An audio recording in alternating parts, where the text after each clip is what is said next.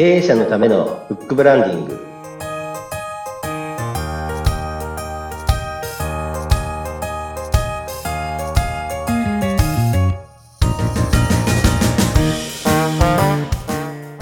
こんにちは出版ファーストコンサルタント高林智ですインタビュアーの勝木陽子です。こんにちは。こんにちは高林さん、12月に入っちゃいましたね。ですね。早いですね。12月。はい。はい。もうね、多分、かなり年末年始のね、予定立てたりとか、チケット取ったなんていう人も多いんじゃないかなと思うんですが、高林さんは年末年始ってどんなことされてるんですか、年末年始はえっ、と実家の方に1日2日ね31と1日は、はい、必ず顔を出すようにしていますね。はい。ねえ、ご実家ってどこか聞いちゃっていいんですか？はい、あの、歩いて20分ぐらいのところにあります。結構遠くに行かれるのか、お帰りになられるのかなと思ったら、すぐ近くに住んでらっしゃるということはい、で。すぐ近くに、はい、います。じゃあ、はい、歩いてご家族で、ご実家にお帰りになって、みたいな。そうですね。それで、あの、1日に、あのうん、地元の神社で、はい、初詣に。初詣をするっていうのが、はい、毎年やってますね。え、年越しそば食べたりとか、紅白見たりとか。そうですね。年越しそばと紅白を見て、えっ、と、うん除夜の鐘が鳴る前に、うん。こう、まあ、自宅に戻ってきて、はい、そうなんですね。え、でも食べるだけ食べて、はい。に20分かけて戻って、で、で、翌朝1日、はい、に、あの、午前中に、早めにちょっと実家に戻るみたいな感じですね。そうなんですね。戻ってまたみんなで地元の神社に行くっていう。はい。ああ、なんかいいルー、ルーティンっていうんですよ。年末年始の過ごし方ですそうね。ですね。はい。あの、往往復するとき、はい、ゆっくり歩いてって感じですね。はい。はい。はい。えーお近くにご実家のある高林さんでございます。はい。さて、前回は、えー経営者書籍をなぜ出版すべきなのかということで、5つの効果でした。えっと、5つの戦略的効果と3つの副次的効果ですね。はい。はい。そちらをね、改めて教えていただきました。皆さん、覚えてらっしゃいますでしょうか？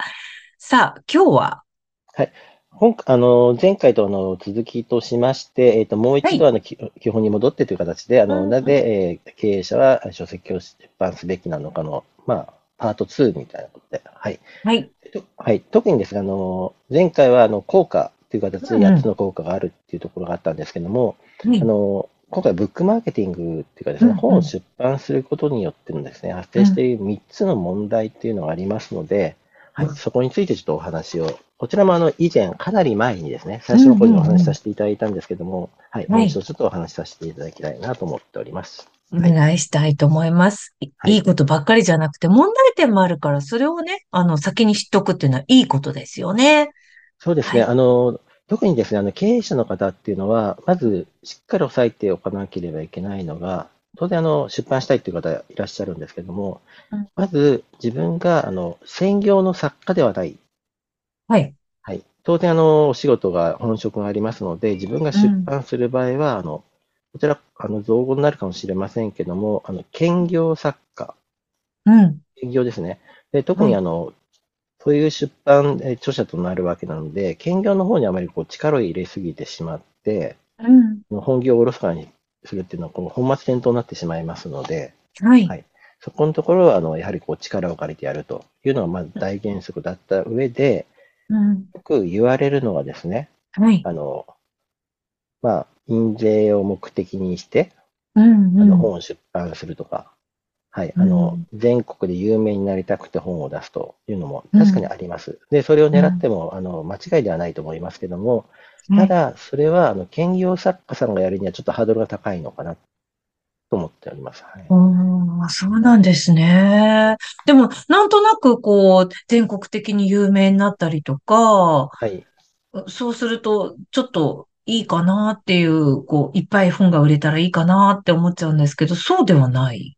あの、まずですね、あの、はい現状ですね、あの、今のこの時代でも本が売れない時代と言われているときにですね、あの、うん。新刊は月に毎、毎日か、200冊出てですね。うん。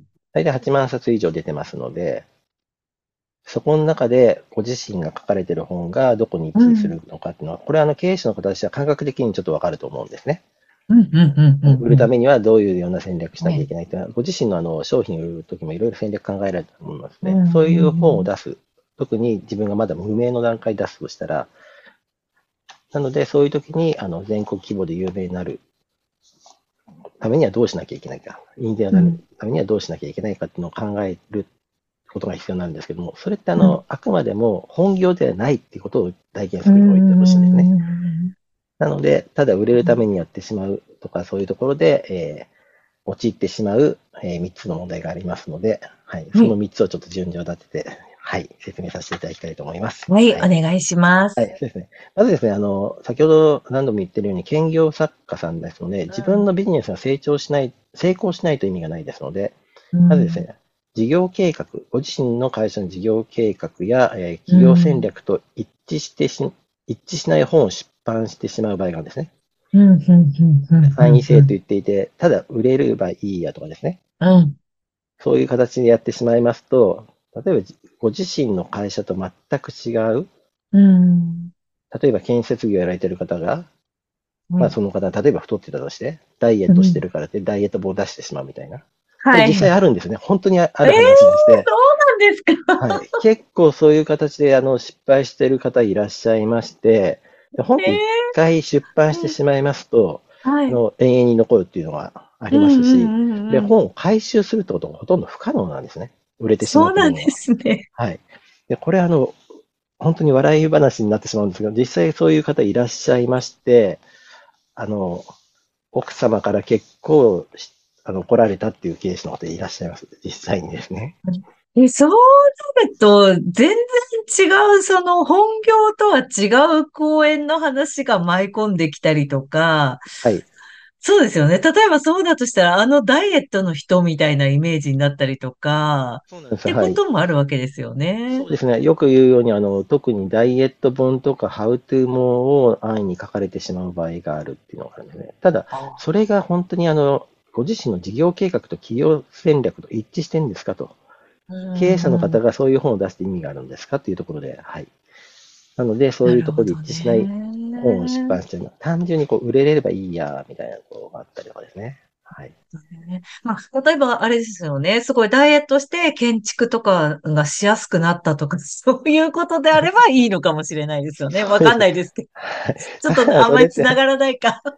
そうですね。ですから、あの、出版するのは経営者にとって、企業にとって、えっと、書籍を出版するっていうのは、こう、立派な、こう、事業活動の一つなんですね。なので、あくまでも自分のご自身の事業の中の一つのものとして、事業活動の一つとして考えて本を出すっていうのが非常に大切なので、単純にこう名刺代わりに出版するとかですね、はいそういうのじゃなくて、あくまでも事業が成功するための、はい、一つの事業活動として捉えて出版するっていうのが非常に大切になります。なるほど、なるほど。はいまあ、戦略や計画の中のどこに位置づくかっていうことをきちっと、あの、把握するってことが必要だということですよはいね。、そうですね。はい特にあの企業経営者の方でしたら会社の経費を使って出される方いらっしゃいますので、そういう場合は特にですね、あの間違った本を出してしまうと、企業に悪影響を及ぼしてしまう場合もありますので、はい、その辺はあの注意していただきたいというのがまず一つ目ですね。はい。はい。あと次がですね、あのやはりやはり本を出すんだったらベストセラーを狙って出版したいと。うん。はい、あの、ベストセラーを狙うこと自体は決して悪いことではなはいと思います。うん。ただですね、えーっと、こう、ベストセラーにしてくれる出版社が出さないと意味がないとかですね。はいうんそうするとベストセラーを出すためには、こう、いろいろとこう、お金がかかるというのは事実なんですね。ああ、なるほど、はいなるほど。で、あの、これ、ベストセラーでして確かに有名になりましたと。で本が売り続けました。うんで、、あの、印税が入ってきましたと。ういったとこんろで、印税っていうところを、えっ、と、狙うのが事業活動の一環になってるんですかってことなんですね。うん。そうですよね。はい。これは一番ともなんか、その、つながるというか、一致しないせ事業活動と一致しない本を出版してしまうっていうのともつながりますよね。そうですね。あの、本の収入で印税をもらうのではなくて、その本が売れたことに自分のメインとなっているし、あの、ビジネスが成功する、本につなげるのが、やはり経営者の目的です。あ経営者が本を出す目的ですので、安易にベストセラーを狙う。なので、ベストセラーが狙えない出版会社から出さないと意味がないみたいなことは、ちょっと出版会社を選ぶときには気をつけた方がいいっていう。なるほど、なるほど、なるほど。はい。ちゃんと届く人に届くものをきちっと出すってことが必要ってことですよそうでね。す。あの、まさしく今、あの、勝木さん、陽子さんが言われたように、あの、三つ目のところで、あの、はい。書店に陳列にこだわりすぎる。まあ、うん書店流通のですね、この親和性っていうのはですね。はい。例えばですね、あの、この書店っていうのは今ですね、あの、皆さん、まあ、街に出ると感じられてると思うんですけども、書店つさん潰れてますよね、結構。そうですね。まあ、前ここにあったものがないっていうのがすごくもう多いですね。えっと、ちょっとですね、あの、まあ、ちょっと古い本になるんですけども、うん。まあ、あの、今、年間1000、1000点ベースで書店が減少してるっていう状況がありまして、はい。そうなんですか。で、あの、書店、今、あの、まあ、本を買うのは Amazon さんで買ったりとかですね、うんまあ、ネットで買うと。で、はい。あとは、まあ、あの、コラボレーションっていうよりも、あの、例えばこう、レンタル、ツタヤさんみたいなところではい、本屋さんが一緒になっていて、そこでこう、立ち読みは自由にできるっていうような本じゃないですか。うんで、書店で流通させるっていうところはですね、結局あの書店流通するにも、えっ、と、本を置いてくれるかどうかっていうのは、そこの書店さんが決めるっていうのがありますので、うんうんうんうん必ず書店に置いたから売れるっていうわけでもないっていうですね。あの先ほど言ったように、1日200、えっ、と、毎日200以上の新刊が出ていますので、はい、そこで流通にこだわらずに、あの、先ほど勝木さんが言われたように、手の届くところで、あの、本を配っていく。それが自自社のビジネスに成長させるっていう、はい、そういうところが非常に大事ですので、そこは、あの、気をつけた方がいいですね。はい。確かにそうですね。あのー、な、なんていう、やっぱり本も売れなければいけないですから、こう、はい。ちょっとこう、自分の思いとはちょっと別なタイトルとか内容になったりすることもあるわけじゃないですか。はい。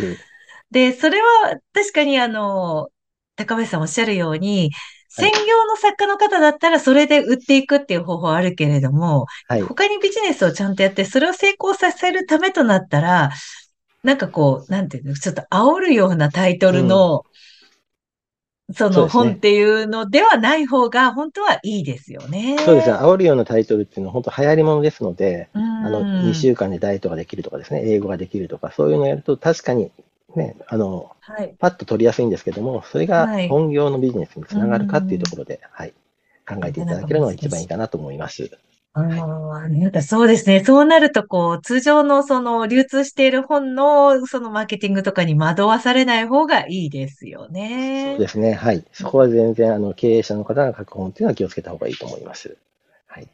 そういったことも前回お勧めいただいた本の中に書いてあるんでしょうか？はい。あの、前回進めさせていただきました、えー企業出版入門の方に、えーしっかり書かれておりますので、ぜひご取得いただけると、はい、幸いです。